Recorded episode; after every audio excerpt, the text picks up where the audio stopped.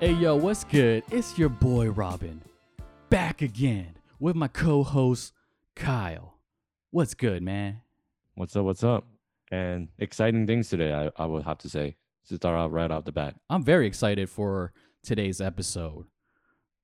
How's things been with you so far? I mean, it's been good. Yeah. We have a new direction now. I think people will be interested and fascinated with what we're doing next with this podcast. I mean, we're gonna have a new name, new kind of format, and all that stuff. Do you want to get right into those kind of things?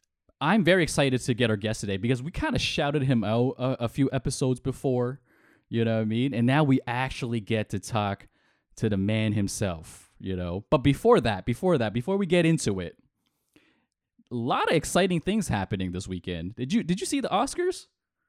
No, I did not, but I kind of followed it on the socials and all that stuff. Know what happened, who won, who lost, and big things for people that we really care about and try to highlight and spotlight on this podcast. Yeah, especially like we talked, there was a few movies that we talked about on the podcast, like Minari.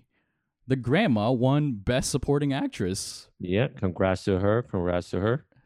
I totally support it. She was my favorite character in the movie. And also, Chloe Zhao, oh my goodness, Best Director at the Academy Awards. And then Best Actress for the movie as well. We might have to watch Nomadland. I didn't know it was like up there, top tier like that. You know what I'm saying? Yeah, they won half their nominations. Best Picture, Best Actress, Frances McDormand, and Best Director, Chloe Zhao. Congrats. Damn, Asians killing it. Yeah. Which brings us to our guest today. Another Asian. Oh, wait, sorry, Robin. Should we announce our new name first? We didn't really... Did we settle on the name? Yeah, I think we did. You're cool with the name? Yeah, I'm cool with the name. Okay, all right. If you're cool, then I'm cool. Then let's announce it. Our new name is The Never Jaded Podcast. And Robin, since you thought of this name, do you want to quickly go through what it means and like our new direction and what we're trying to do with this podcast? So yeah, we started out as a movie podcast. You know, we had friends on, and basically it's us reviewing movies that we like to watch with a focus on Asian movies. But we wanted to open it up, you know, we want to celebrate Asian excellence, right? So that's why we wanted to, you know, go a different direction, not just Asian movie club, but people that we think are A1 with their content and art and crafts, whatever it is. So that's why I'm so excited for today because it's our first official guest interview. Kyle, are you ready for this? I'm so ready. Just bring him in because we've talked about him before and we were mad hype already. Yes. So if you've been following our podcast, we've shouted him out before. I randomly saw him live stream on Reddit, and I'm like, who is this dude? I love his content. Now I'm following him on it everywhere right now. So, you know, I support this dude. So without further ado, let's bring him on. Manga Man, welcome to the show, brother. Yo. What up? Yes. How's that for an intro? That's amazing, man. Amazing. I love it. I love it already. Just in case you guys don't know who's listening, I'm always there in the background listening to this too, doing their intro, and I must say I'm captivated. They do know how to open a podcast. Thank you. Now, for the listeners that don't know you, and this is their first time hearing about Manga Man, how would you describe what you do? Because I don't even know if I did it justice. You know, like, is there a term for what you guys do? It is kind of difficult to, like, I mean, to be descriptive, yeah, it is. But why people watch what I do and why is it a thing? It takes a while. I guess it takes a whole podcast to explain that. But in short, I build Jenga. You know, listeners, Jenga, the blocks that you play with, you know, Tumbling Tower. Yes. But I don't just play with them. like normally I stack them into different structures and usually like seemingly gravity defining on physically impossible structures. And I live stream it, and that's how I'm known. So that's the descriptive way to put it.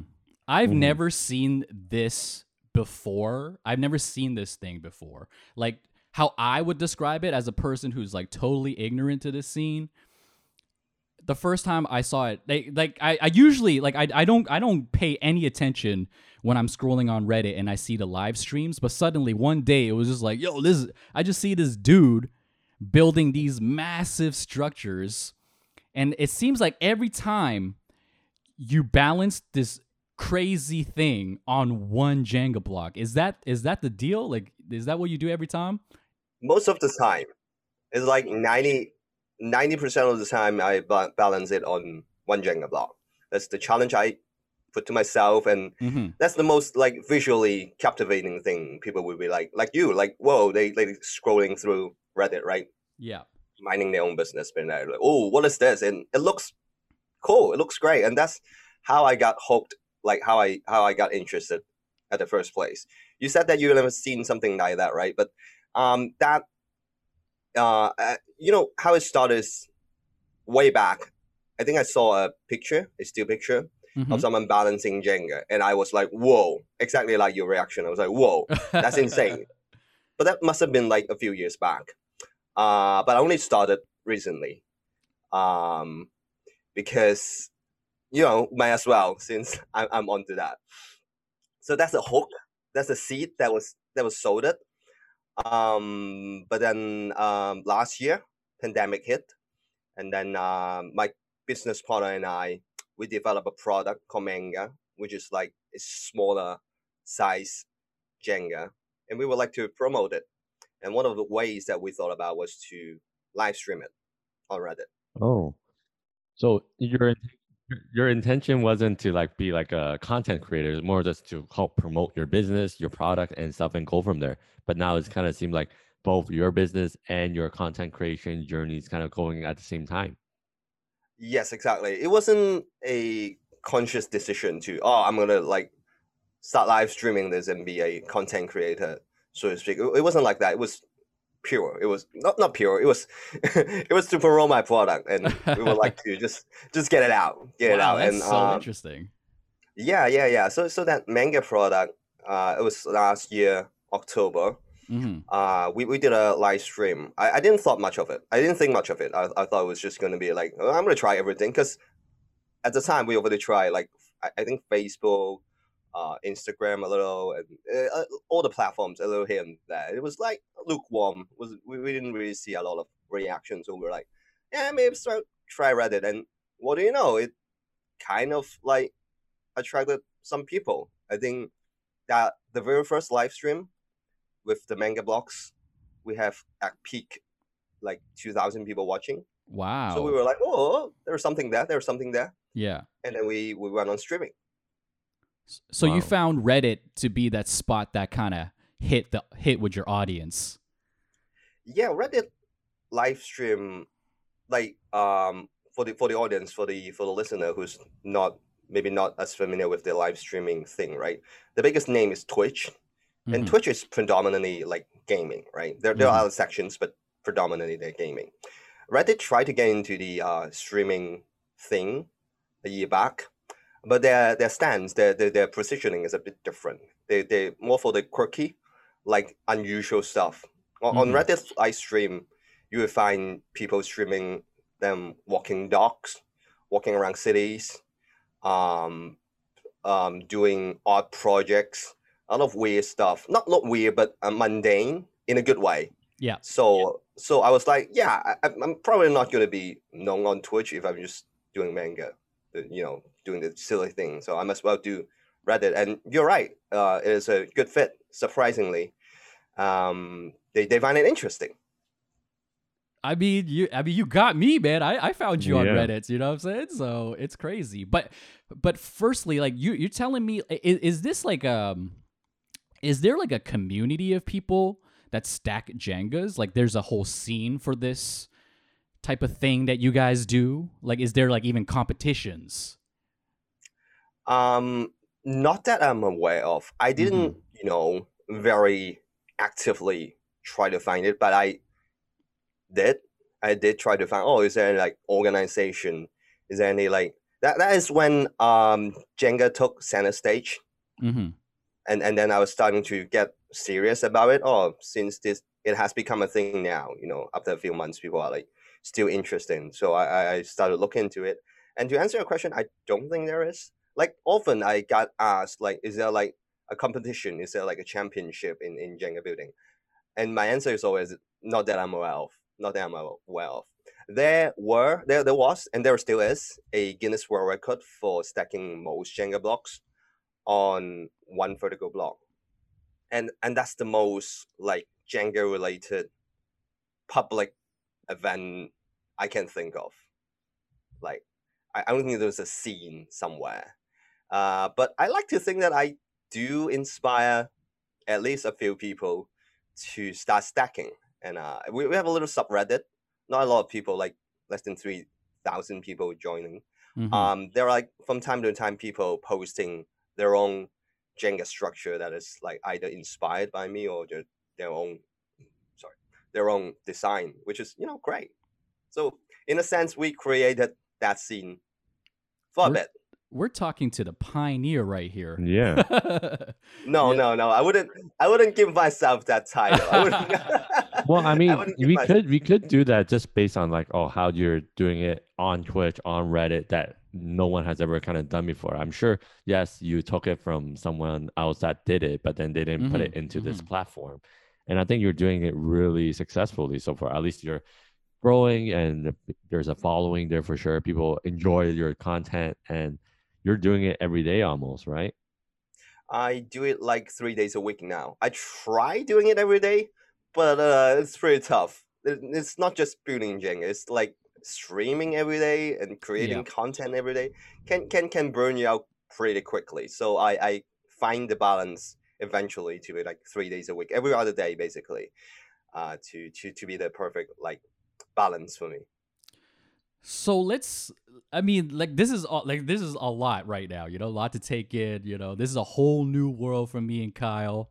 Super exciting. But let's get into a little bit more about the man behind the manga. Behind the manga. Like you seem like such an ambitious dude. Like, who is Manga Man? Like, what? Like, who were you before the manga? A lot of people are interested in me personally. I think it's just people are like curious. Like, why are this man doing what he is doing? What motivates him to do that? And to tell you the truth, there's like nothing that can like indicate that I'm going to do this. Like, I was a hotel management student. I used to work in a big hotel at a, you know, pretty good position. And then 4 years ago, I decided after 7 years in that same company, right after graduation, I decided, I've had enough of these jobs. Probably not for me. So I quit with my colleague and we started a company together. Mm-hmm. So we started a company, not Jenga related, nothing Jenga related yet, nothing even physics related. So we started this company and we tried to make a living of it. So we start selling tourism products, some souvenirs. This business has been okay. It wasn't great, but it's been okay for the longest time. But then the pandemic hit. And we're in Macau, by the way, who those don't know. Macau is like a small city next to Hong Kong. Think Macau is Hong Kong, but smaller. And discounted Hong Kong is discounted Hong Kong is the best description. And it has like big casinos. It had at least a very big tourism market, but pandemic happened. And then all of a sudden we, you know, got hit pretty hard. Like we lost almost 90% of our business. So we got to do something. So we're like, we got to make some products, make something happen, you know, to to make some money, like cha-ching, right? Right. So we have been trying to do that, and we failed spectacularly most of the time. But we kept on trying, and manga was another one of those like products that we try to promote, and somehow that led us here. That's crazy. So that's a kind of a brief introduction about myself. Like I said, I studied hotel management. I had no background in engineering. I had no background in architecture. It's just, you know. Have you always been a entrepreneurial type of guy? Because like everything you're describing right now, like I'm going to quit this job, I'm going to start this company, you know, I've tried all these other business ideas and they fail, but you're still continuing to do it. And now you've kind of found something that's sort of sticking. What, like, you know, it takes a certain kind of person to keep going, right? And keep fighting, right? So it's like, have you always been that kind of guy, like an entrepreneurial type of person with that spirit? Or you just be like, I need to make money, so I got to do whatever it takes. It's a bit of both, like like a lot of answer in life, like a lot of answers in life. It's a bit of both, Kyle. I wouldn't exactly call myself an entrepreneur. I think it's too big of a title for me, because I oftentimes just slack off and don't do shit, and it's just like I don't think I think it would be insulting to all the entrepreneur to call myself one of them. So, but I am free spirited. I enjoy more to dictate what I personally do than to be told what to do. I think that's the biggest drive of why I left a stable job and just, you know, try to do things on my own. So I would describe it like that.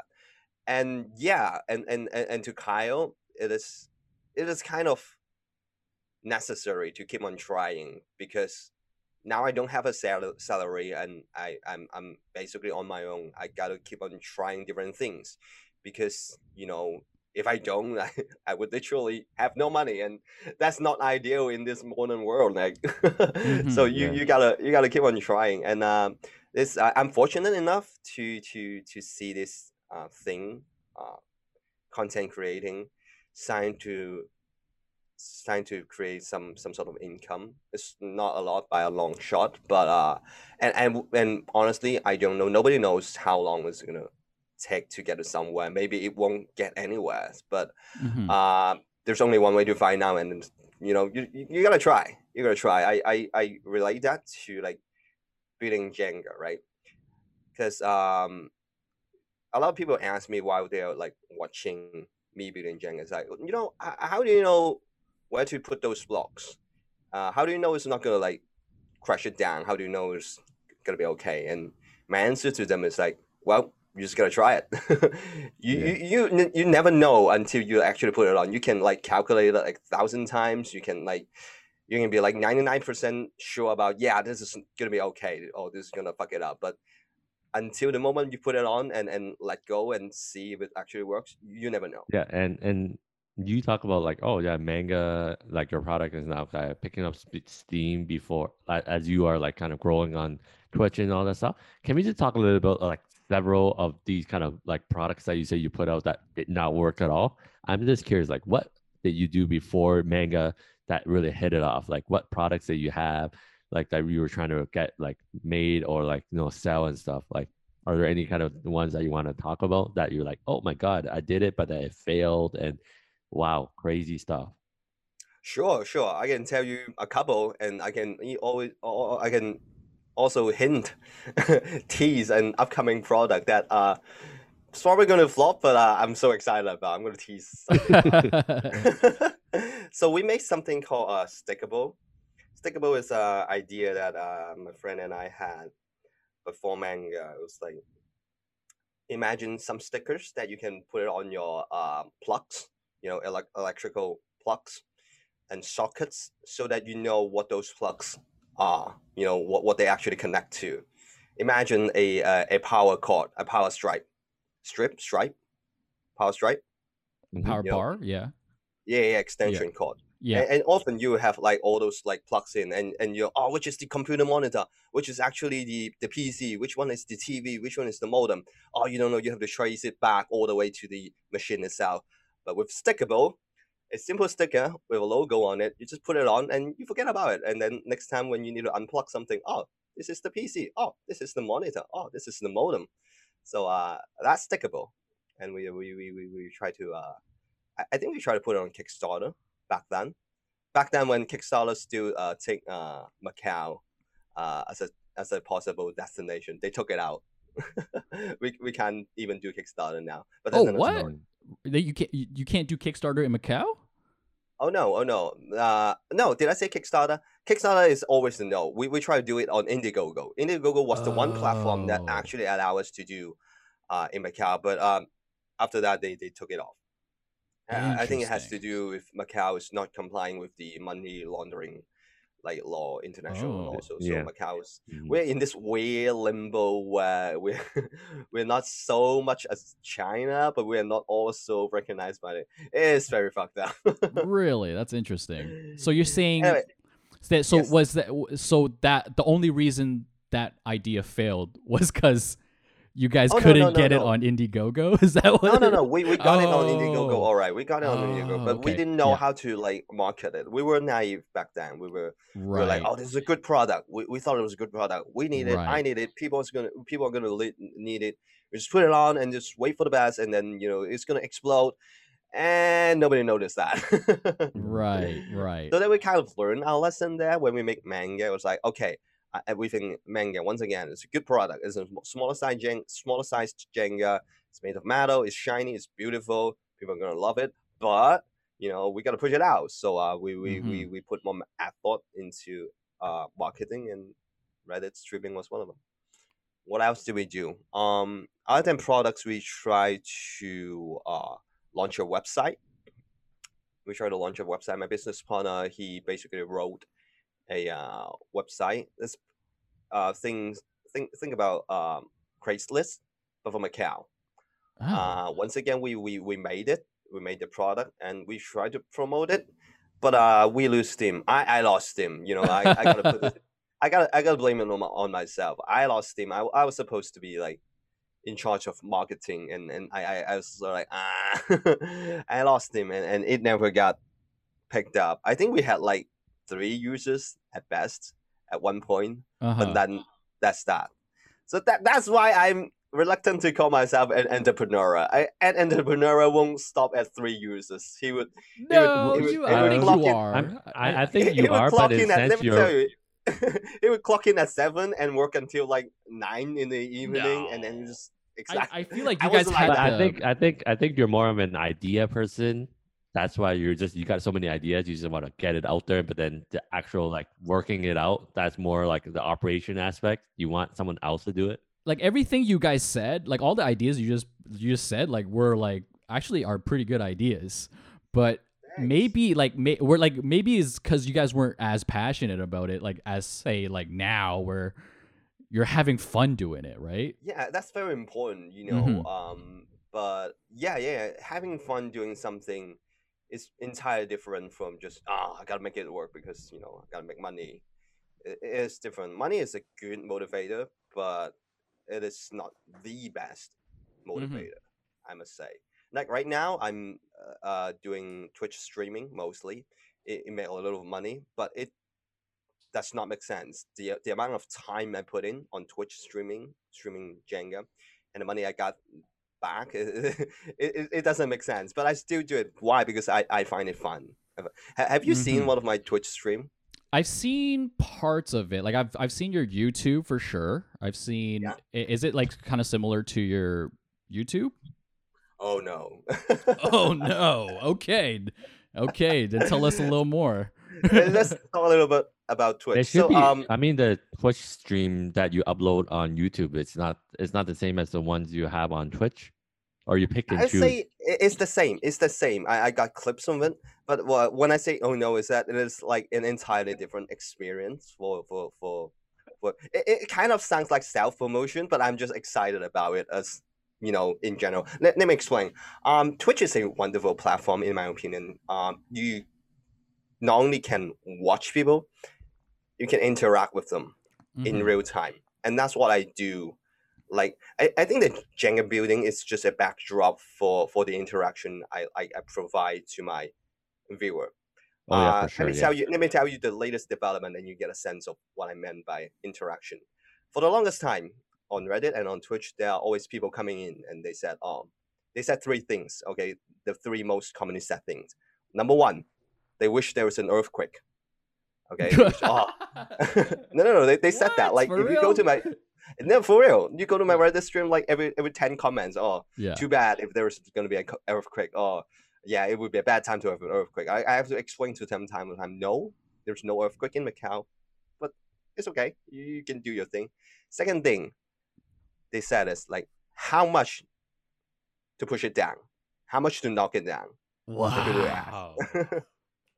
I didn't know it was so dark, like, on there. No, they really wanted to go down. Yeah. Ramen just thought it was so wholesome content. Yeah, because when I first saw you on Reddit, I was like, yo, this guy is so wholesome, you know, like it's got like nice chill music in the back. And then like even your YouTube is like, to me, it's pretty wholesome. But then it's like, it's funny because if you ignore the F-bombs I drop every other sentence, then yes, it's pretty wholesome. Well, it's funny because you say that because, like, you know, when I first asked you to come on the podcast, you're like, hey. What is this show rated, like, in terms of like explicitiveness, right? And I'm like, hey man, yo, because I thought you were like asking if we can keep it clean. I'm like, oh yo, we could keep it clean all day, man. And he's like, no. I meant the other way, you know, like, because I might swear a lot. I'm like, oh shit, I didn't know Manga Man was like that. I'm like, all right. So yeah, maybe you refer to you this way. I actually have a little bot on Twitch that if it detects me saying fuck, it will pops up and said, it reminds me, it would just say language. I have a little bot. Anyway, back to Twitch. So the third thing they said is, I wish I could come over here and just push it down myself. Oh my goodness. So that's the three thing they say. So I took these three ideas and I combined them together. Mm-hmm. And I just made it. I'm not kidding. I literally just made it. It is working now. The Table Tumbler. Whoa. The Table Tumbler is an industrial vibration motor that I'm going to attach to my table, and my Twitch viewers can activate them under certain circumstances. So they could literally cause an earthquake and potentially destroy my Jenga structure.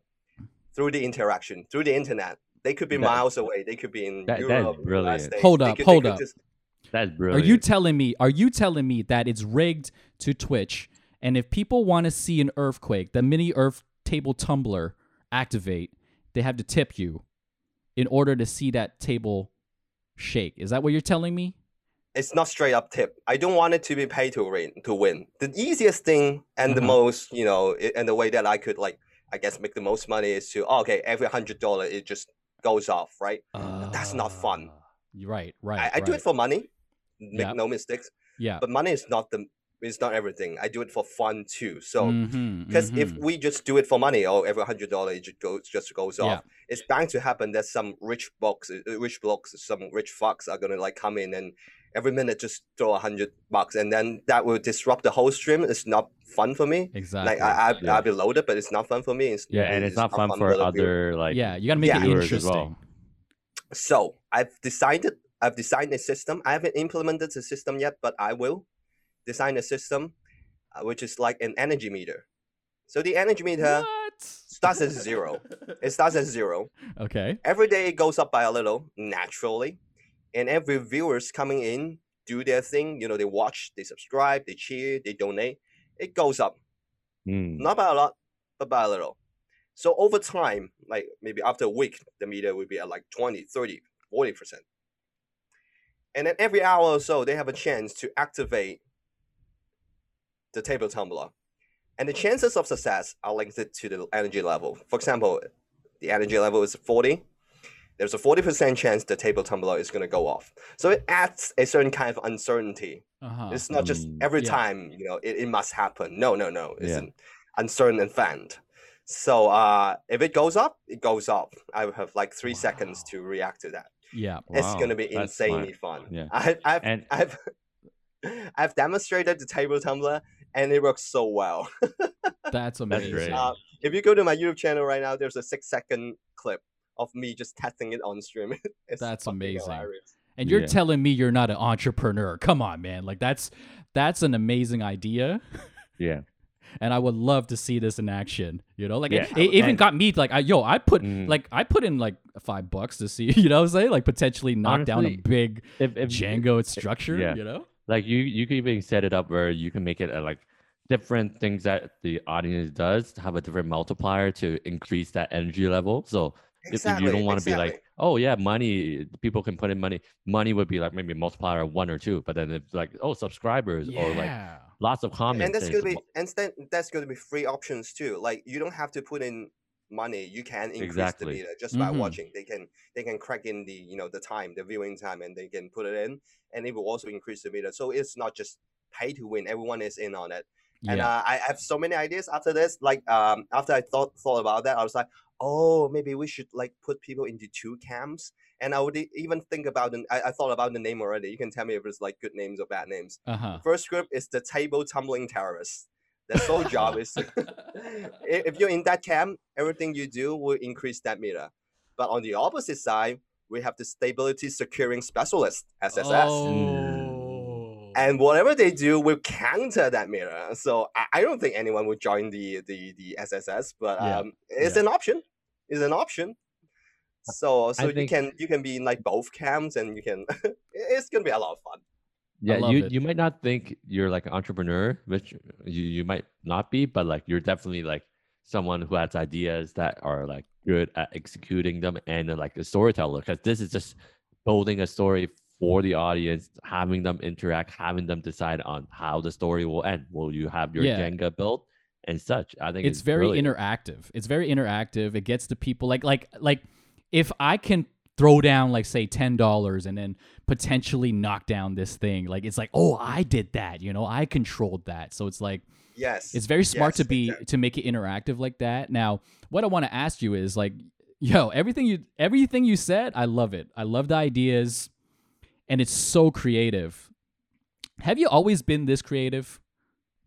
Creativity is an interesting topic. Yeah.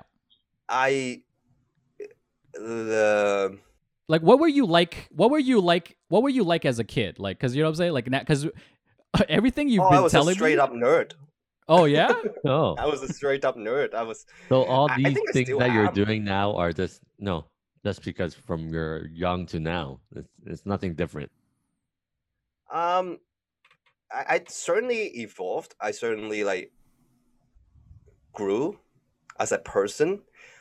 I'm not sure if I was always like that as a kid, but I don't think I'm that different from the others. I guess what I'm like different from the others is that I actually am willing to try things that I thought about, because I don't think I have like the best ideas. I think and to be completely honest with you, all of the ideas I have, no matter if it's like Twitch streams, business ideas, I didn't entirely come up myself, right? I took like clues, I took ideas from others, and I either copy them or I modify them, I combine them together. Right. And I just go back to creativity. I think many people have ideas, but oftentimes people would think, oh, this is a stupid idea. And I think my best quality is that I'm not afraid it's a shitty idea, stupid idea. I want to give it a try. I want to give it a go. Yeah. And that brings us to my next product. My next product is going to be so stupid. It works entirely if it works, like there's a big if. It's entirely because of a stupid pun. So it's a pun product. I'm ready. Oh, Give it to me. I'm just teasing it. So I already, we're already looking at some 3D printers to make that pun product, you know, a thing. It's going to take a lot of prototyping, but if it works, it's going to be the stupidest things that work because of a pun. Okay. I love it. I love it already. We don't know what it is yet, but I love it. Yeah, I don't know what the heck you're talking about, but I hear puns. I hear 3D printers. I don't know how you're combining the two, but yeah, I'm all ears. It is somehow related to Jenga too, just to bring it home. Oh wait, hold up. So you're just teasing it. You can't even reveal it right now. Is that what you're saying? I don't want to. I want to build. I want to build it up. I like it. It's gonna be. If I learn how to like 3D model next month, then this year I think it will see the light of day. It will. Oh, that's exciting stuff! Can't wait for that. Listen, man, like we would love to have you back when that product launches, because you know I'm loving everything you've been telling us. Now, where do you want to take this manga TV brand that you guys created right now? Because it seems like, because I thought you know, when initially I thought this was just like a hobby, you know what I mean? Like I didn't know. Now it's like even more interesting because like it kind of started as a business idea, and then now it's like evolved into these other crazy things. Where do you and your business partner plan to take this? Like what's success to you guys? To be honest, we don't know for sure. Mm-hmm. We don't know where it's going to lead us. We don't know when it's going to like stop. We were still seeing growth, healthy growth too, I may add. We are seeing healthy growth on Twitch and on all platforms. But that is not a guarantee. Mm-hmm. One day, people are going to get tired. One day, I'm going to get tired. One day, we would need to find something else, but we just don't know when that day is coming. But what I can be sure about is that by then we will find the next thing. It would be better if it's a continuation of the Jenga thing, Manga TV, right? Mm-hmm. It'd be unfortunate if it is a dead end, if Manga TV is a dead end, or we can't grow it anymore. It's a dead end. The amount of time and money we put in doesn't make sense. We have to close it down. I'm fully prepared that is a possibility. I try to make a lot of predictions in my lives, in my life, and most of them are like failed. It's very, very inaccurate.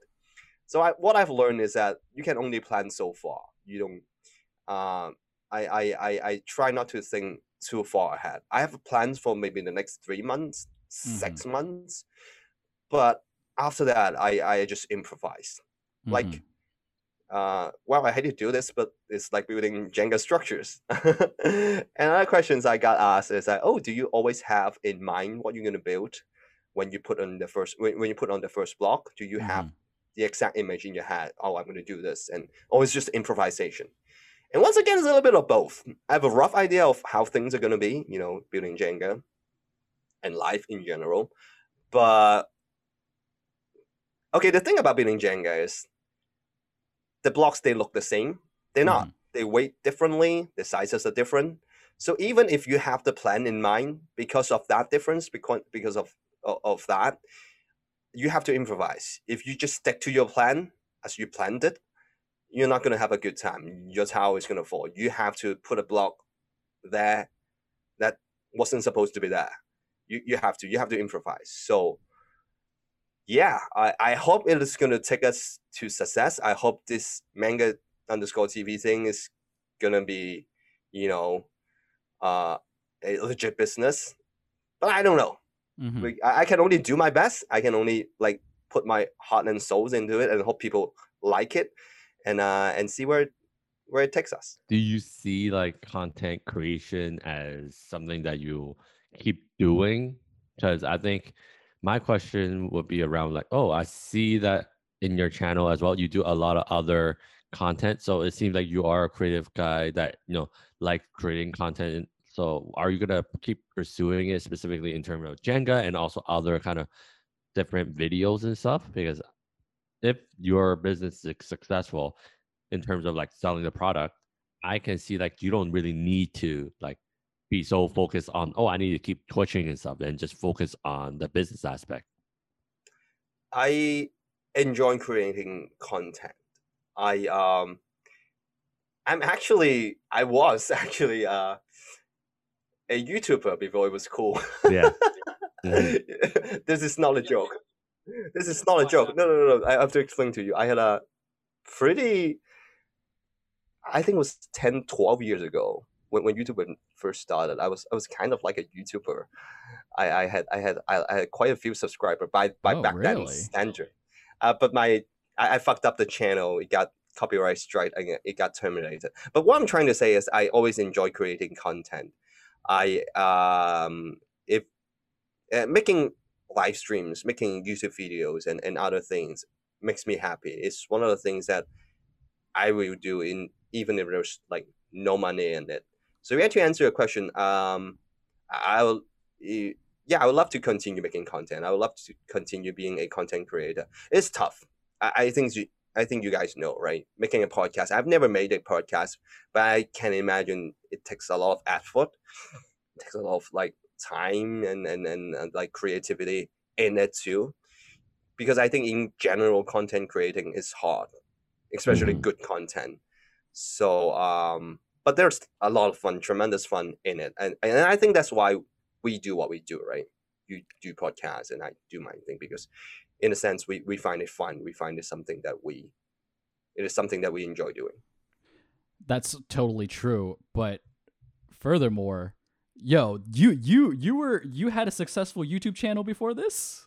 I wouldn't call it successful. I call it a little semi-viral. I made a video. Yes. Mocking my school that got like semi-viral. But then the one that really got kind of viral is I was still an angsty teenager. Not teenager, I was 20 probably. Uh-huh. That video was titled 10 Things That Macau People Hate Hong Kong People Say the Most.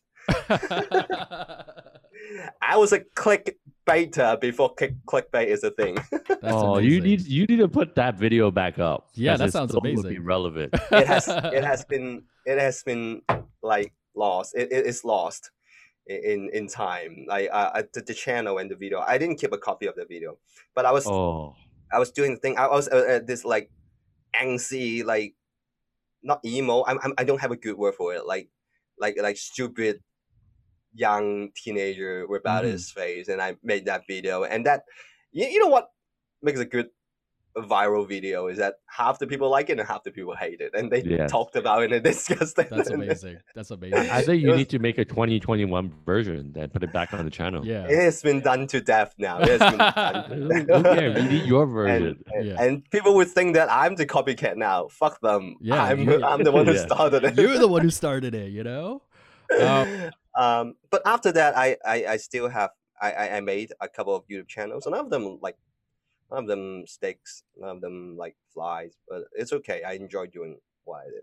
I had a channel that I just recorded the famous 300 Chinese Tang Dynasty poem. You guys know that?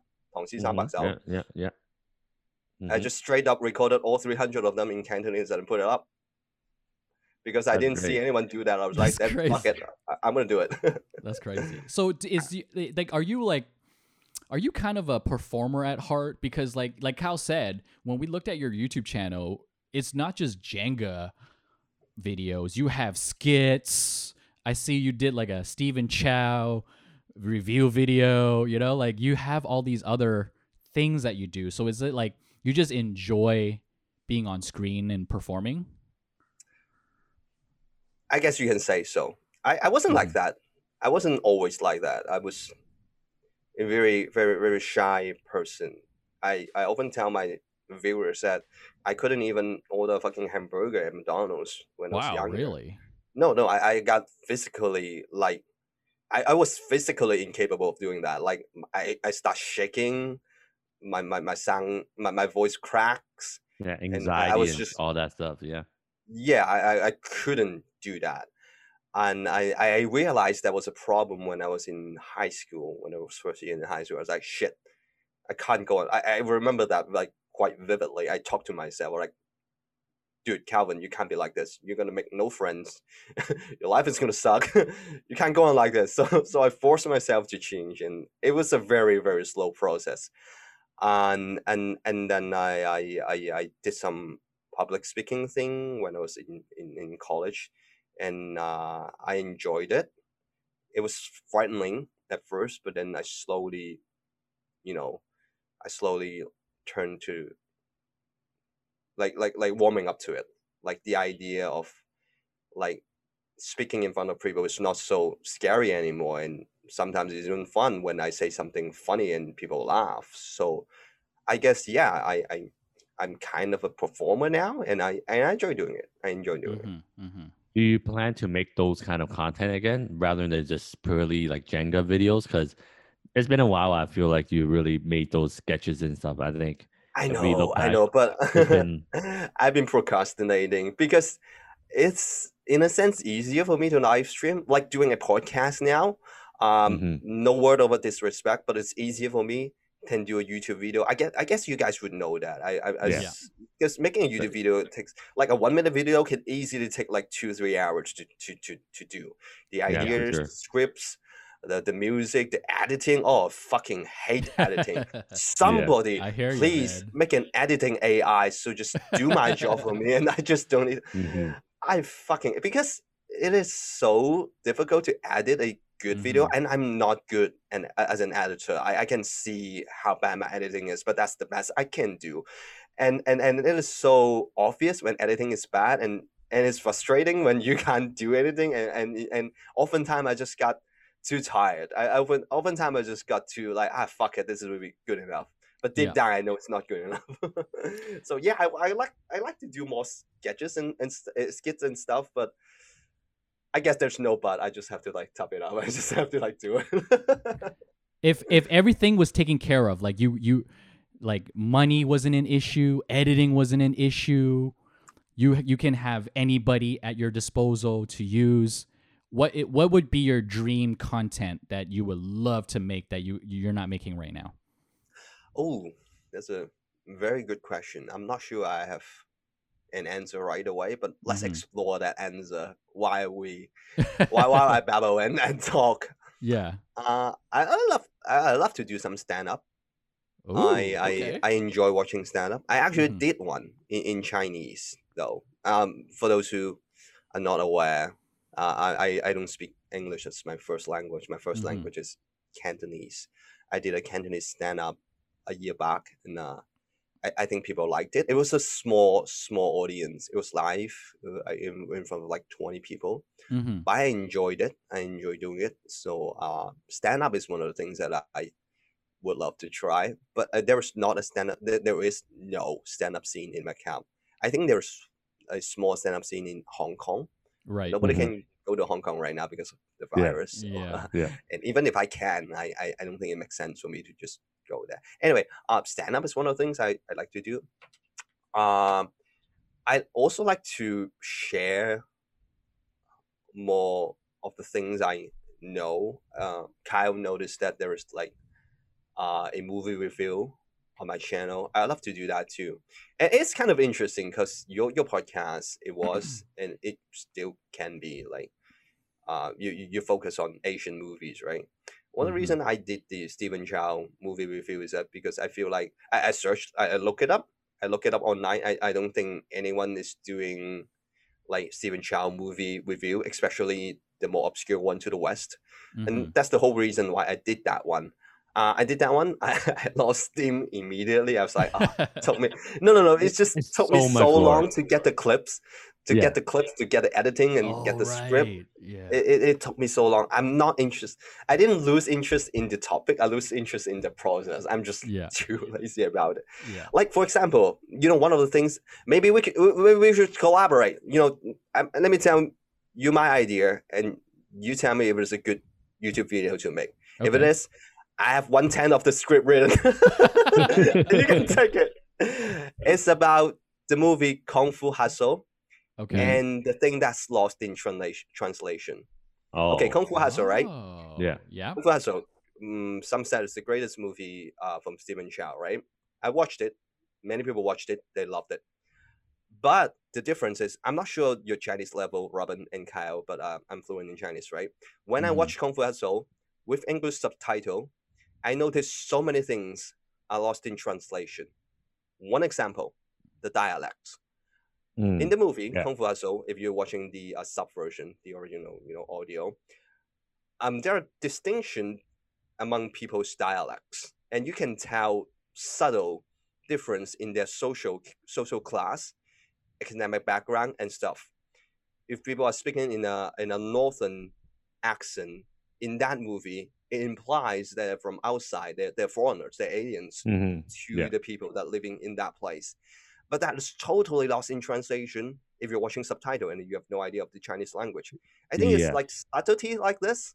I think people would be interested in it. I don't think many people would be interested in it, but like enthusiasts, they would love to know that. And I think as an Asian, as people who speak the language, I think it's a privilege to tell people who are not familiar with the language, oh, hey, actually, there's a subtle meaning in the way he say this, like why he's saying this instead of that. That there's a difference, and there's a hey, this translation is not the most accurate. So I would like to make a video, just highlight all the things that are lost in translation in that movie, Kung Fu Hustle, and tell the rest, tell the Western audience. I think that's a great idea because, like you said, there's a lot of things that gets lost in translation, and it's really hard to translate Cantonese like the dialogue back into like English subtitles because a lot of the puns or a lot of like subtleties you can't get back in English. Like you can't translate some. Yeah, I would never watch. If you could, you should never watch it with subtitles because it frustrates me when I watch it. It's like, oh, why? It doesn't make sense at all. Yeah, right. You get that frustration, right? Me too. Like, oh God, they didn't translate that part. It's important. Like, for example, let me give you an example. In that movie, and I love the movies, when they translate something to brother, it kind of like wrecks me. It like brother. That's not what they're saying. They're saying something. Sam bro. Right? It's totally different to call someone a brother in English. Yeah. So and for Western audience, they all assume that they're related, but they're related, or they are like equal, like a brother. Like correct me. Oh, you're completely right. Yeah. That brother in English, there's like they're almost equal, right? There's no like clear distinction in terms of hierarchy. But in Cantonese, when you address someone as brother, whatever goal, right? Kyle goal. Yeah. That's respect. That's like you are better than me. You are higher up than me. I'm paying you respect. And they didn't get that part. They really didn't. Yeah. Yeah, you're so right. And especially with Stephen Chow movies, like because there's so many things that are like so specific to like Hong Kong culture that is like if you're outside of that, you probably won't even get it, right? So I think a lot of people would watch that kind of video, to tell you the truth. Oh, but I'm too lazy to do that. I'm throwing you the idea now. Just if you have someone to do it. Just give me a little credit at the end. So listeners, if you're listening and you want to do that video, just make sure to credit Manga Man, okay? Yeah, do that video. I think the world needs that video. I don't guarantee it's gonna like go explode, go viral, but I think the world needs it. Mm-hmm. Mega Man, if you have enough time and money, you should just put in all your time and effort and just go through each and every Stephen Chow film and just talk about all the problems with it. I most likely would. I think it would like. I'm not trying to like. But I think it would even make a good like podcast series, like a separate podcast series. Oh, for sure. Just talk about all the obscure because I think like Western audience, not a lot of them, but some of them are really interested in Stephen Chow's movie. But because I think it's not as accessible to the West and translation, a lot of things, right? They don't get to know. And I think a lot of the older Stephen Chow movies, they're gems. They're like good movies. Yeah, for sure. I think a lot of them only know like 3 max, and it's all like back in the day. Yeah, like the people in the West, like I'm from Toronto in Canada. You know, like the big ones are Kung Fu Hustle and Shaolin Soccer. But like, and that's it. To people from Hong Kong, like we're like, yo, those aren't even the best ones. You know what I'm saying? No, you're right. You're missing out, man. Which one is your favorite, Manga Man? Ooh, which one's my favorite? I'm not sure if hang on. What's it called? The one he is nobody, or he's always nobody. King of Comedy. All Stephen Chow movies. That's his character. Yeah. Yes. And oh my God, we need to talk longer. That movie he learns karate. Is some sort of karate from Mangdat, and he battled. He learned a Chinese martial art to battle the big bad who's like karate Dai Si Heng. Do you know that movie? What's the name in Chinese? I don't remember. The Chinese name, shit. What is it called? Po Wai Ji Wang. Oh, okay. Was it in English? Let's look it up now. Yeah. Live. Yeah, live. Yeah, we can edit it. We can edit it. I don't remember that one. Okay, let's look it up. What's your best guess? Love on Delivery. It makes no fucking sense. I do remember it, but that karate wasn't the main thing. He was the delivery guy. Yes, he was the delivery guy. Yeah. No, that was of course he's the delivery guy. That's the nobody, and then he learned karate. Yeah, that one's a good one. I think this movie, like Love on Delivery, it has a very like It has a very interesting similarity. Comparing to Kung Fu Hustle. Mm-hmm. Of course, like we joke that Stephen Chow's movie is always a nobody, right? But I think in particular this movie, the similarity is very, very pronounced, very, very obvious. Mm-hmm. He started off as a nobody, he trained, he got martial art, and he defeat the big bad. But I think the subtle difference is, and why this is my favorite, like Love on Delivery, is that at the end of the day, he's just, at the end of the movie, he goes back to a normal guy. He's still very like approachable. He's very normal. He's just a dude who overcome adversity because of his sheer determination and his effort, right? Whereas in Kung Fu Hustle, I kind of don't like the fact that he's like the chosen one. Mm. You know what I'm saying? He's born with this almost supernatural kung fu ability. There's maybe a little training montage, but comparing that to Love on Delivery, I think Love on Delivery is more motivating as a movie. It tells a story that an underdog through like training and most importantly not giving up, like prevail at the end. Whereas Kung Fu Hustle, it's spectacular, right? He defeated the beast at the end. But is it because he's like he put in a lot of effort, or is just he's born with this superpower? He has famous parents. His parents are like kung fu masters, so he must be good. So I like the message a lot more in Love on Delivery. I think the only reason why there's a shift is just it because Love on Delivery was like a long time ago. I think he kind of changed up his kind of idea. Like in the 2000s, totally it's always about like he was still of course an underdog, but at the end, he kind of, oh my God, he made it. He's able to do all the stuff he wanted to do. Like there's no more kind of like, oh, there's a nice warm ending at the end. It was always this happy ending of like, oh, they made it. They beat the bad guy. Mm-hmm. I completely agree. And it's my hypothesis that Kung Fu Hustle is like him telling the world that he is different. He, not the character.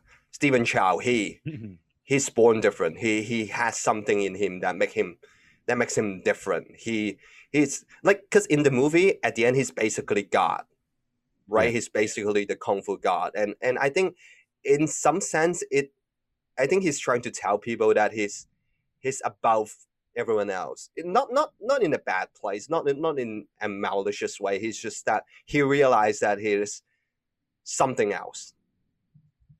Yeah, I think there was a message there, but maybe I'm just reading in it too much. You know what I just realized? We need to have Mega Man back for a movie episode just on Stephen Chow, and then at the end we're gonna have to reveal the pun 3D printer idea. I think we got our next episode. We got the returning episode idea. Mm-hmm. But yo, Robin, how about you? What's your favorite Stephen Chow movie? Oh, I got a lot, but my favorite would probably be King of Beggars. Oh. King of Comedy. Mm-hmm. And Sixth Son. What is that? God of Cookery. Yes. Those three. Those are all good picks. But I think anything in the 90s for him is like top notch. Like in his 2000s, it's kind of off. Yeah. I mean, we kind of branched off a little bit, but you know, let's not take too much of Manga Man's time. Yo, honestly, this episode was even better than I imagined. Mm-hmm. Thank you for coming on. My pleasure. Pleasure's all mine. Dude, you're such an interesting person. Like we have all these outlines. I couldn't even follow the outline. Like everything you're telling us was so interesting that we just kind of went with the flow. Robin is suddenly telling me that I'm derailing the podcast. No. I like it. Yeah. You know, we're not like the reason I write out these outlines is for the guests, because you know sometimes they complain that me and Kyle are not prepared. Like we come in and we just go with the flow. Oh, they do? Yeah. Very prepared. Yeah, they're like, what are we talking about today? Like I'm like, oh fuck, okay. Screw you guests. Screw your previous guests. Yeah, right? Thank you. That's right. That's why. Listen to Manga Man. Fuck you, all right? But yeah, respects for coming on. I mean, we're definitely gotta have you back. Mm-hmm. I was telling Kyle, I'm like, yo, this is a treat right now, because Manga Man, if this was like another year, he might not reply us. You know, he might be too big. You know, like so. Too big. Oh, no, I always reply to my messages. I always do. No, not when you're super big. You're getting super big. So. Yeah. I hope one day I would get super big, and I would definitely reply to your message if that. We think you're gonna be super big in no time. That's why we're getting you right now. I have one more question though. Before we end it off, I have one more question. Please. That I have on my list. Like, who are some of your influences? Like, doesn't have to be art, doesn't have to be business, like in general. Anyone who inspires you. You know, other than Stephen Chow. Who, like, you know, who are the type of people that you look up to? I look up to. Or influenced by, like, you know, you look at them as like, wow, like. Yeah, I'm more influenced by. It's like, because I generally in general I advise people don't look up to people. Mm-hmm. Like never look up to me, because I think it's just my personal take. I think you can look up to people who's dead for like 100 years, like especially now. You don't look up to anyone who's alive, because you don't know when you're gonna dig up from their Twitter. Oh yeah, he's actually a secret KKK. Oh yeah. Oh yeah. I look up to that. Okay, his Twitter seems fine. Okay. Oh, my kids are 5. My kids are 6. Oh, is he doing that? Oh, Hitler did nothing wrong. Oh fuck. you don't want that. But I do have a lot of influences in terms of like making content. Angry Video Game Nerd. Any Angry Video Game Nerd is. Okay. Are you familiar with that personality on the internet? Yeah. He's one of the first content creators I watched on YouTube. It's part of the reason why I speak English the way I do now, because I got a lot of compliments on my English, because it's not my first language, right? And people say, oh, where do you learn your language? Oh, I partially attribute that to watching Angry Video Game Nerds video online. Mm-hmm. He should affect me a lot in terms of content creating. Video Game Dunkey is another one. I think he's the funniest content creator on YouTube. Mm-hmm. Who else? I'm just listing like online personality, right? Is there any famous person? It just speaks to how like online is taking over. Mm-hmm. Everything's online. No, those are good picks, man. And by the way, your English is amazing. Like I thought you were from like you study in UK or something, you know, because like you had this like Like when I was talking to Kyle, I was like, when I was telling him how I discovered you, I'm like, I don't know where he's from.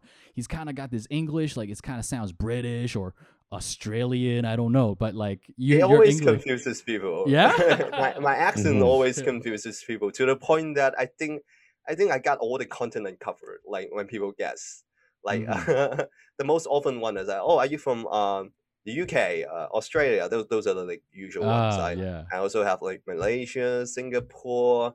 At one point, Sweden. I was like, what? Sweden?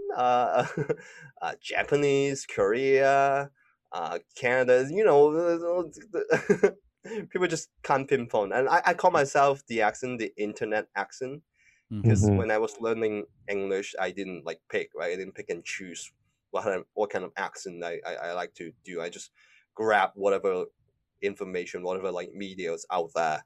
So I pick up accent from everywhere. Like sometimes I watch a bit of like British TV show. I pick up certain words and certain ways they say things. And Australian, sign me up. And US, fuck yeah, cowboy man. That's awesome, man. Yeah. All right. I mean, we won't take up more of your time. I mean, we this has already been an hour, like, and it's been nothing. So it's such a great honor to talk to Manga Man. Now, for the listeners who want to check out your stuff, where's the best place to go? Just look up manga_TV on any platforms that you frequent. Chances are we're there. Not on Spotify. We're not making music yet. Not yet. Not yet. We did sing on stream though, but this next time we make some janker songs. It was stupid. But yeah, thank you. Little plug-in. Just go to Twitch, go to YouTube, Instagram, manga_TV. That's where you're gonna find us. I live stream 3 times a day on Twitch. I upload video on YouTube quite frequently. So yeah, check those out. If Jenga is your thing, if you like to cause an earthquake on the other end of the world, and yeah, be my guest. Come on in. I mean, you don't even have to be into Jenga, man. Like this guy is just, he's a cool guy, man. You know, he's funny, you know, he's got interesting ideas on movies. He has skits, you know, like he's got everything. Just check him out, man. Yeah. Before we go, Kyle, do you have anything else you want to ask Manga Man before he leaves? I think please make that Stephen Chow video. just make another whole channel of like Stephen Chow movie analysis breakdown. I think that will get so much hits. I thought we were gonna make it together. Hey, maybe we'll make it like a podcast episode. Like I feel like that's a joint project now. The cat is out of the bag. Are we talking about collaborations? You know what I mean? Like, see, Mega Man, entrepreneur, always thinking. You know, business ideas. I'm loving it. The collaboration's coming. Most certainly is. Kyle, Kyle has his own podcast too. So, listeners, if you want to listen to Kyle's podcast, where can they find you, Kyle? Yeah, just find it all over the internet. It's What Kind of Asian Are You? Yeah, find it on Spotify. Check it out on Instagram as well. Follow it. Yeah, What Kind of Asian Are You? And for myself, I'm not anywhere. You know, just follow me on Instagram at Conrock, CONROC. And once again, thank you so much, Manga Man. Like, this is probably one of my favorite episodes right now. Such a joy. Thank you for coming on. And hopefully, you know, we'll get you back on for our collaborations and all that. But mad respects. Thank you. And with that, we're signing off. Peace.